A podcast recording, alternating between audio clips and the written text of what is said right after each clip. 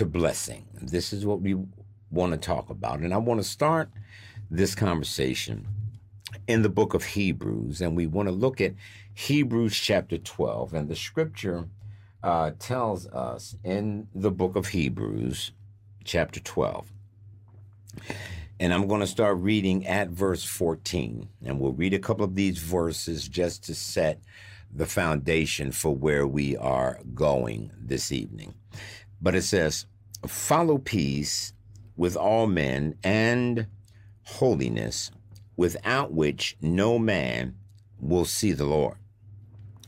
Looking diligently, lest any man fa- fail of the grace of God, lest any root of bitterness springing up trouble you, and thereby many be defiled. Lest there be any fornicator or profane person as Esau, who, for one morsel of meat, sold his birthright. For you know how that afterward, when he would have inherited the blessing, he was rejected because he found no place of repentance, though he sought it carefully with tears. The writer of the book of Hebrews speaks to the faith community, and in particularly, he's speaking to the faith community in light of the soon coming of the Lord Jesus. And he gives us a word of admonition that we should follow peace with all men and holiness, without which no one will see the Lord. He goes on and he said, looking diligently, lest any man fail of the grace of God. If if there is something that we in the body of Christ today need to recapture is an understanding of the grace of God. So often in a lot of preaching and teaching today, the focus tends to be placed on what we do or what we don't do or how we do not pray enough, how we do not fast enough. We, we, we, we do not engage in spiritual warfare enough. And this is one of the reasons that the people of God don't walk in the blessing. This is a lot of what our teaching says today.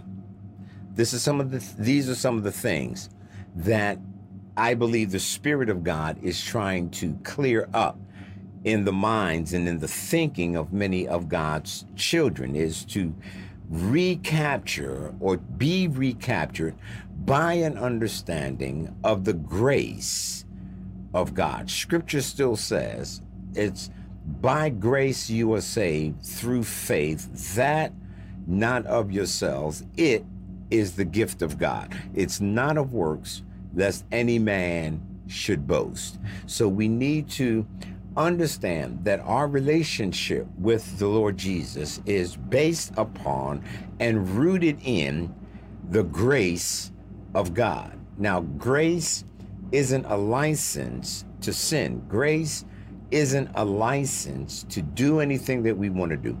Grace is actually a divine empowerment that enables us to walk in the righteousness of Christ. Stay with me.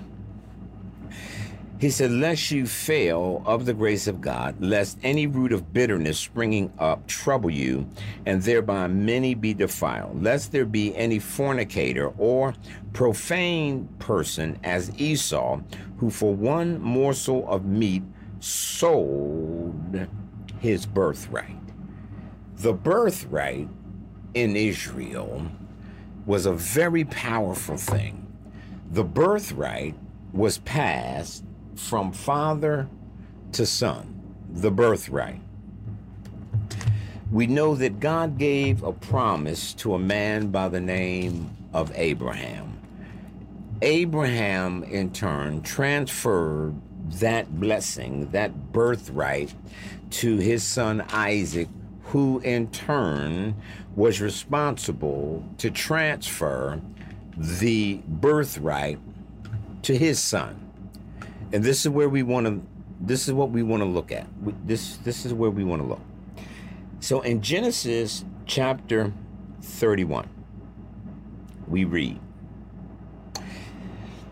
and he heard the words of Laban's sons, saying, Jacob. Now, we're going to focus on Jacob tonight. Jacob is an interesting Old Testament character. Jacob is an interesting individual when you're reading through the biblical narrative. One of the things that I tend to stress to people is that when you're reading the scriptures, don't try to spiritualize things that ought not be spiritualized. Don't try to imagine that the scriptures are super deep or super spiritual or, we're trying to make application of things where there is no application. When the scriptures present a story or present a narrative, such as we're reading in the Old Testament, you will find the understanding of the narrative explained in the context of the New Testament. So the Old Testament and the New Testament go hand in hand. We really can't understand the New Testament without some understanding of the Old Testament. And if we simply read the Old Testament without an understanding and a revelation of the New Testament, we just simply end up being able to talk about historical facts. And this is not what Scripture is designed to do. Scripture is designed to bring us into an understanding and into a knowledge of the Lord Jesus so that we can walk again in the righteousness of Christ. So we're going to look at some things in the life of Jacob, and then we're going to make the application as to how this impacts and plays itself out in our lives in the 21st century. But it said he, he heard the words of Laban's sons saying, Jacob has taken away all that are was our father's, and of that which was our father's has he gotten all this glory. You see, Jacob was blessed by God.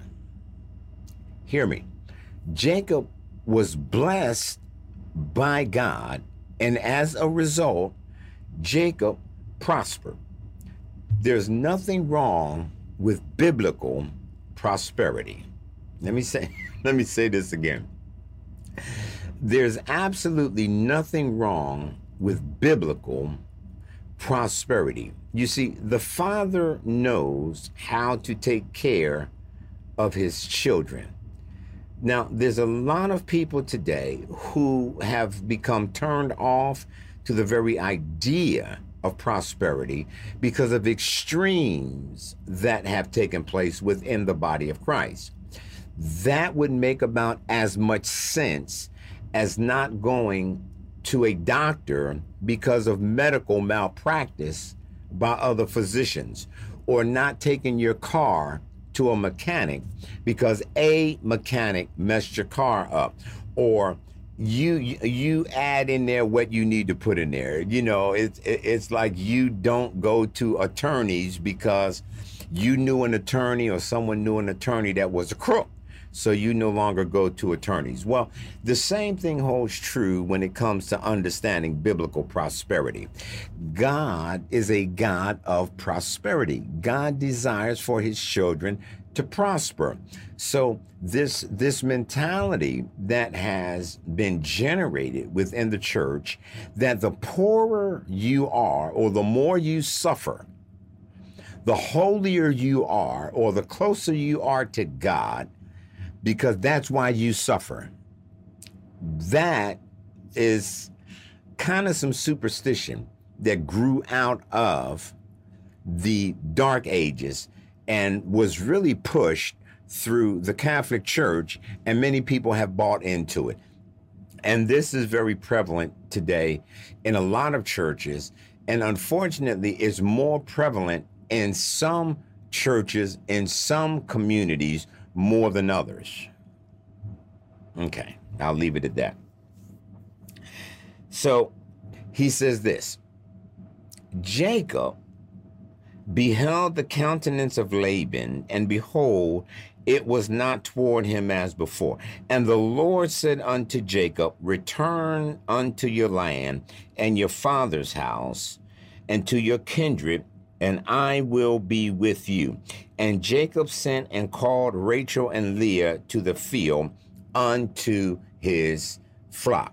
And this is at the end of the time that Jacob lived down with Laban. You remember the story when Jacob got married, and Jacob loved Leah. But Leah was the younger daughter. And so Le- so Jacob got tricked and he ended up marrying two women. He married Rachel and he married Leah, and he had children by both. He also had children by their handmaids. This is where the sons of Israel come in. Jacob's name would later be turned to Israel. So when we're reading early in the Old Testament about the children of Israel, it's literally talking about Jacob's sons. Jacob's sons became the heads of the tribes of Israel. This is before they became known as the nation of Israel upon their exodus. This is this is hundreds of years before then. All right. So this is what we're looking at Jacob. Here's what I want you to understand about Jacob Jacob was born out of barrenness. Y'all stay with me. In Genesis chapter 25, we, we, we read the story of Jacob finding his wife, Rebecca. And in Genesis chapter 25, it says this. Y'all stay with me. Let me find my place. Verse 19, it says, These are the generations of Isaac, Abraham's son. Abraham begat Isaac, and Isaac was 40 years old when he took Rebekah to wife, the daughter of Bethuel, the Syrian of Padan Aram, the sister to Laban, the Syrian. Now, watch this. Isaac entreated the Lord for his wife because she was barren. And the Lord was entreated of him, and Rebekah, his wife, conceived. This is Genesis chapter 25, verse 21. Isaac entreated the Lord because of his wife, Rebekah, because Rebekah was barren. To be barren simply means that you're sterile. A barren womb cannot produce offspring. Barrenness was considered to be part of the curse. So if a woman was barren and could not produce children, it was believed that she couldn't produce children because she is barren. The reason that she is barren is because she is cursed. God is punishing her. This is why she's barren what we're going to see in scripture as that is not the case. Barrenness does mean that you're sterile and unfruitful, but I want you to note something about God dealing with these women. Let me throw this in while I'm at it. When you're reading scripture, Additionally, you will often find that the women that God is dealing with are either a type and shadow of the church or there is some teaching that is being established through this woman's life. Stay with me you will remember that Abram married Sarai. And the scripture says that Sarai was an old woman. She was past the years of childbearing. Sarai also was barren. So it seems that a number of the individuals that God would speak to to take a wife, their wives were barren. So why would God take barren wombs and then have patriarchs marry women who had barren wombs?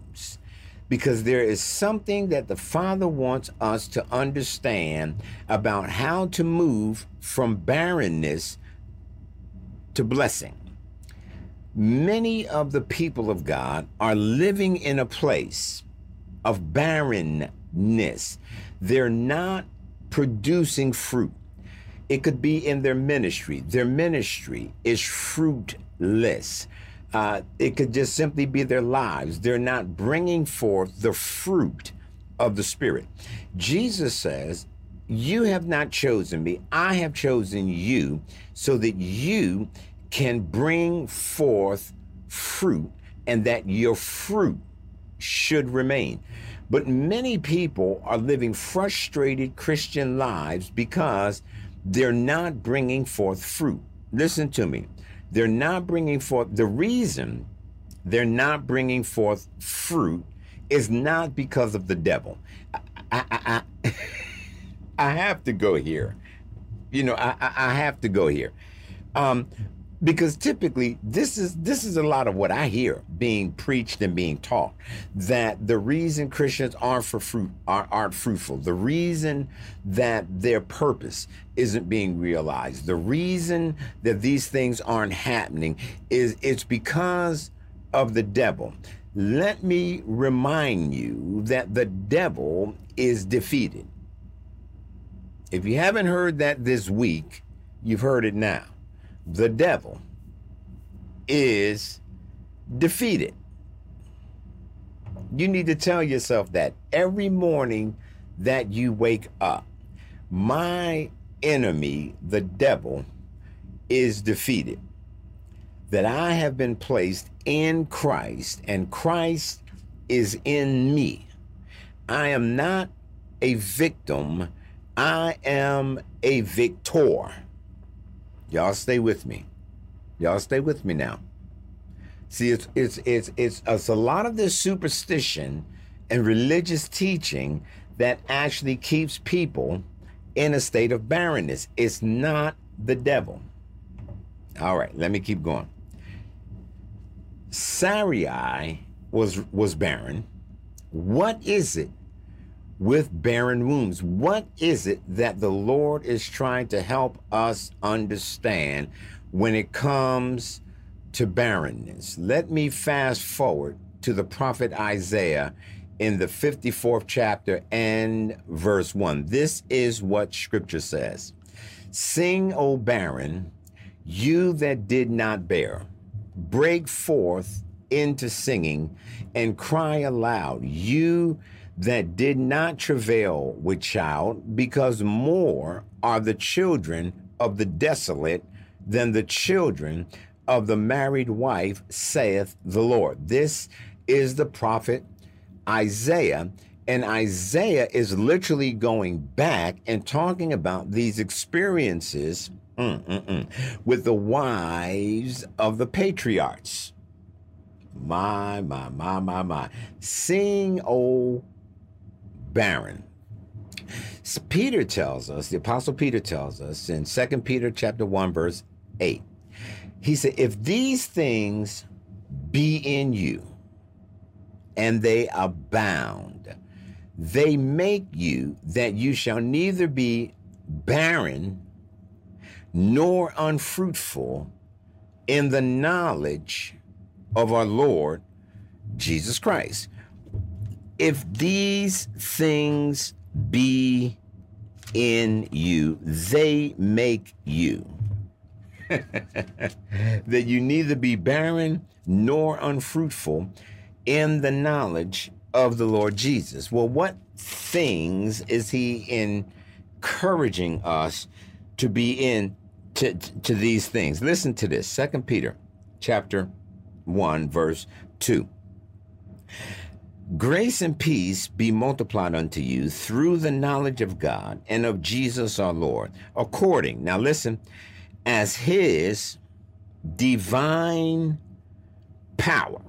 See, somewhere we have to get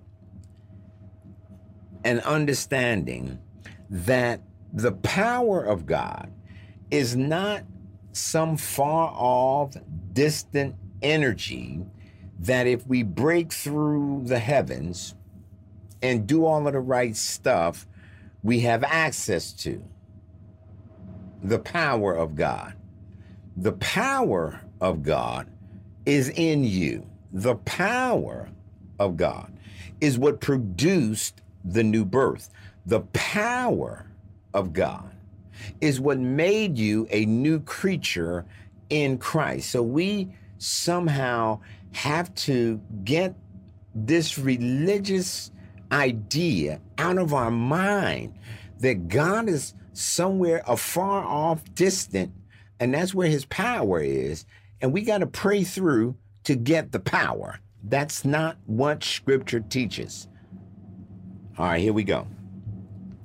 But it says, Grace and peace be multiplied unto you through the knowledge of God and of Jesus our Lord, according as his divine power has given unto us all things that pertain unto life and godliness through the knowledge of him that has called us to glory and virtue. What does it say?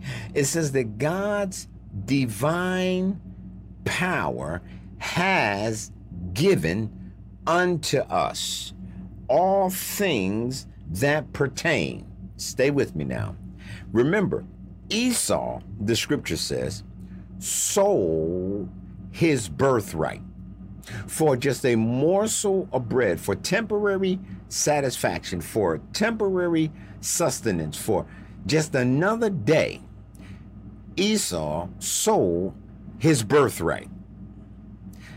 Part of the birthright is what we receive as an inheritance through God's divine power.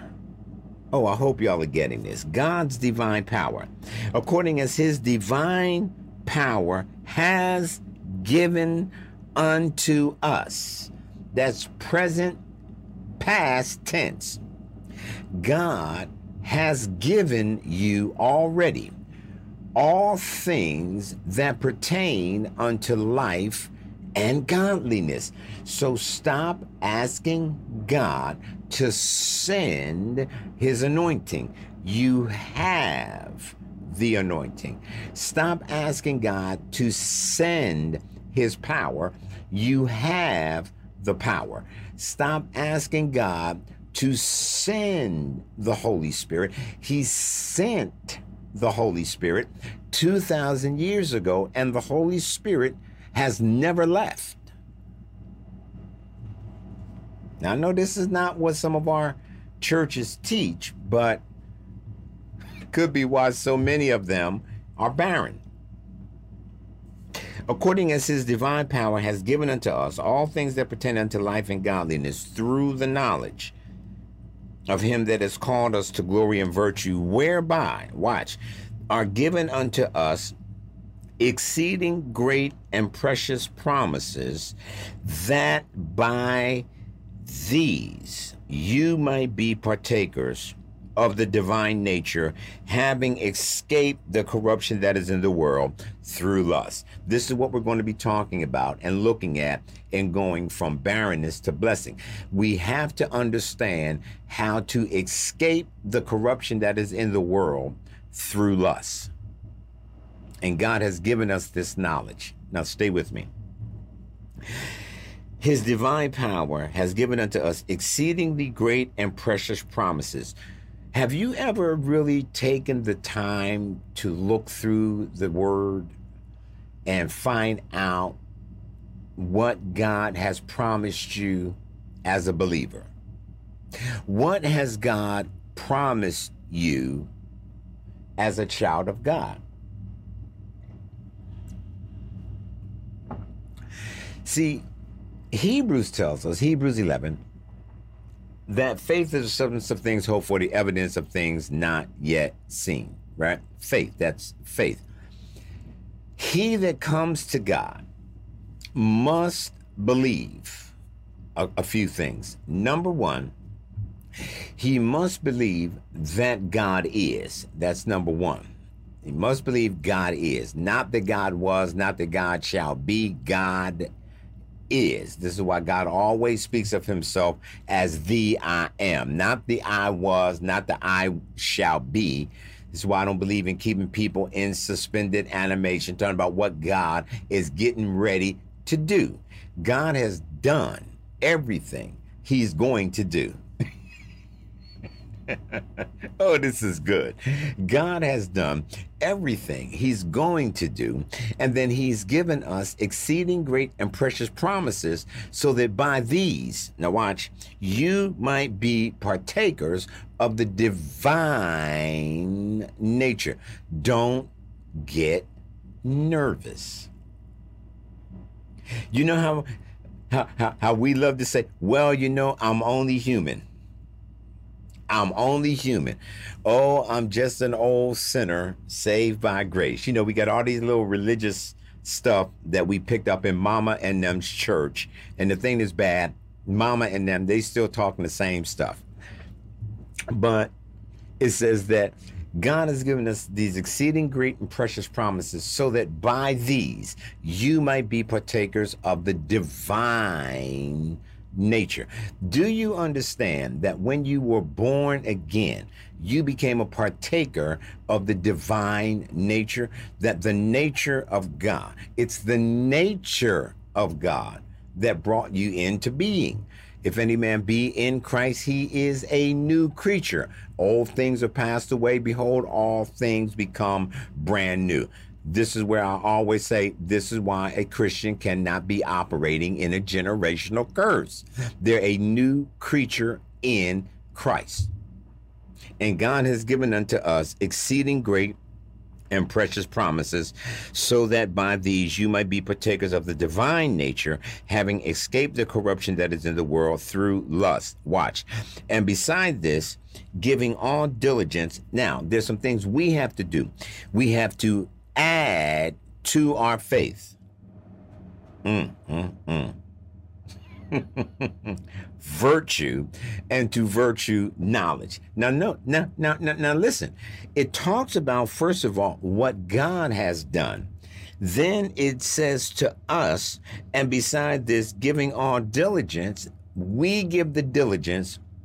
We have to add to our faith virtue, and to virtue, knowledge, and to knowledge, temperance, and to temperance, patience, and to patience, godliness, and to godliness, brotherly kindness, and to brotherly kindness, charity. That's love.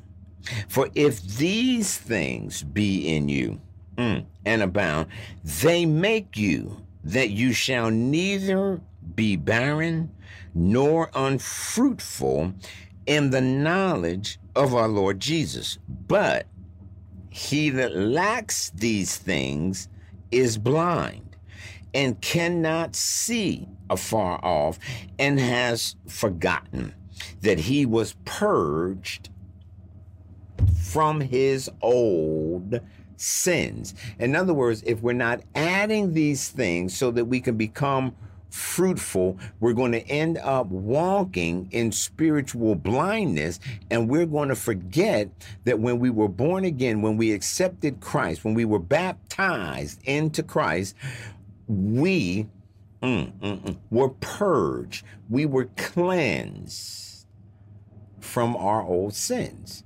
This is what a song says I am cleansed, I am washed, I am sanctified. I am Holy Ghost filled and fire baptized. You see. This is not what God is going to do. This is what he's already done. This is who you already are. You're not going to be a child of God. You are a child of God. But let me let me keep going. Let me keep going. If you lack these things, you are blind. Peter goes on and tells us in 1 Peter chapter 1 verse 23 be 23 being born again. See sometimes we just need to go back to the foundation. Being born again, not of corruptible seed, but of incorruptible by the word of God which lives and abides forever. When you were born again, you were not born of the corruptible seed of Adam. You were born of the incorruptible seed of Christ, which is why you have the divine nature living on the inside of you. The conflict we are going to discover is a conflict of natures the divine nature versus the corruptible nature it's it's it's the old adage of walking in the spirit versus walking in the flesh.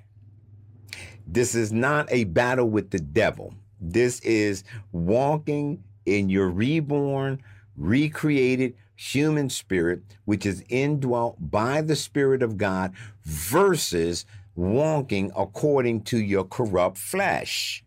The flesh is the flesh and will always be the flesh that which is born of the flesh, it's flesh. When you were born again, the flesh didn't change. You don't need the devil to make you live in the flesh. All you need to do is to ignore the life of the spirit. You'll fulfill the lust of the flesh. Y'all stay with me now. Moving right along. Jacob, you will remember, had a twin let's let's go back to Genesis chapter 25. Y'all thought I forgot about Jacob, right? I didn't forget. Genesis chapter 25. Remember, Isaac entreated the Lord because of his wife, because she, Rebecca, was barren. And it says in verse 22 and the children struggled together within her. And she said, If it be so, why am I experiencing this? If God's blessing is upon my life, and if I've been begotten of God, and if God is working and and and and God is is honoring the prayer of my husband, why am I experiencing this struggle? Oh my, on the inside. Did you ever feel as a born again believer, if you're blessed, if you're filled with the Holy Ghost and with his power, and if you are anointed by God, and if the scriptures are true that the steps of a good man are ordered of the Lord, and he delights in his ways, and, and you're reading all of these wonderful things in the Word of God, but you find within yourself there's a struggle going on. I have to say this again the struggle is not with the devil. That's the first thing that you need to understand. Because as long as you feel as though your struggle is against the devil, you are always going to be of the opinion that the devil is God's match, that, that, that somehow God has, has, has, has to go through this tremendous battle to get you free from the devil. Listen, God has already freed you from the devil. You were freed from the devil when you were placed in Christ. The devil isn't a problem.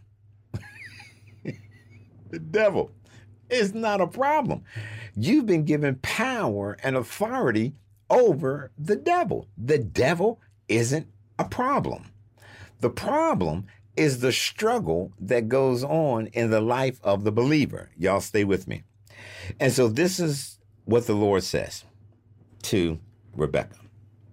He said, Listen, two nations are in your womb. Now, she was barren, she gets pregnant, but now she has two nations in her womb. Two manner of people will be separated from your bowels.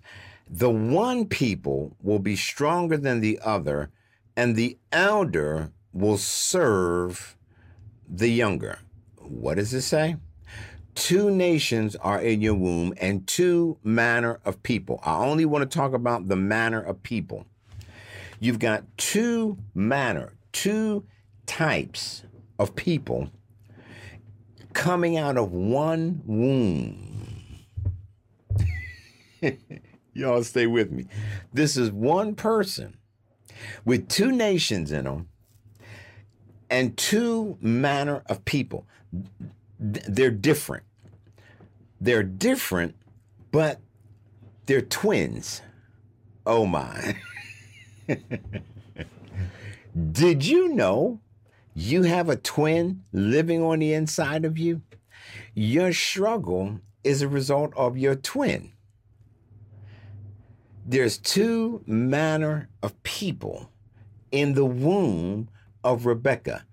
Jesus answered and said to them, Verily, verily, I say unto you, except a man be born again, he cannot see or perceive the kingdom of God. It's the new birth that becomes the source of the struggle within the believer. Your struggles of this nature didn't even begin until you got born again. Because until you were born again, you were just one manner of person. you were just someone born in Adam. That's all you were. Yeah, it's it's it's the old and the new. So when you got born again, now you've become a partaker of the divine nature. Now, all of a sudden, you begin to realize that there is this struggle that is taking place on the inside of you. This struggle didn't even manifest until you got born again. It's not the devil, it's an issue of nature. Watch. Paul says, For we know that the law is spiritual, but I am carnal. I am sold under sin. Re- read Romans chapter 7, verses 14 through 20 sometime. And Paul begins to talk about this struggle that's taking place within the life of the believer. And Paul deals with this struggle, and Paul goes into this struggle, and many people uh, read into this and say, well, see, Paul, even Paul was subject to his flesh. No, he wasn't. Paul was referencing what he experienced as a result of his encounter with the resurrected Christ. He says in Galatians chapter 5, he said, the flesh lust the flesh lust against the spirit, and the spirit against the flesh. These are contrary the one to the other, so that you cannot do the things that you would. That's Galatians chapter 5, verse 17. Now, again, this is not Paul saying as long as you live the Christian life, you will never be able to do what you want to do when it comes to the things of God because the flesh is stronger than the spirit. That's not what Paul is saying. Paul is simply saying that there is this war that's going on on the inside. There's a war in your members. Your flesh is lusting against the spirit. Once you were born of the Spirit, now your spirit is alive, and the flesh is lusting against the things of the Spirit, and the Spirit is lusting against the things of the flesh. These are contrary the one to the other, so that you cannot do the things that you would want to do. Well, you can only not do those things if you don't do the rest of what Paul encourages us to do in the book of Romans, in the book of Galatians. See, we will always walk after the flesh. You can be a born again child of God and still walk according to the flesh. Oh,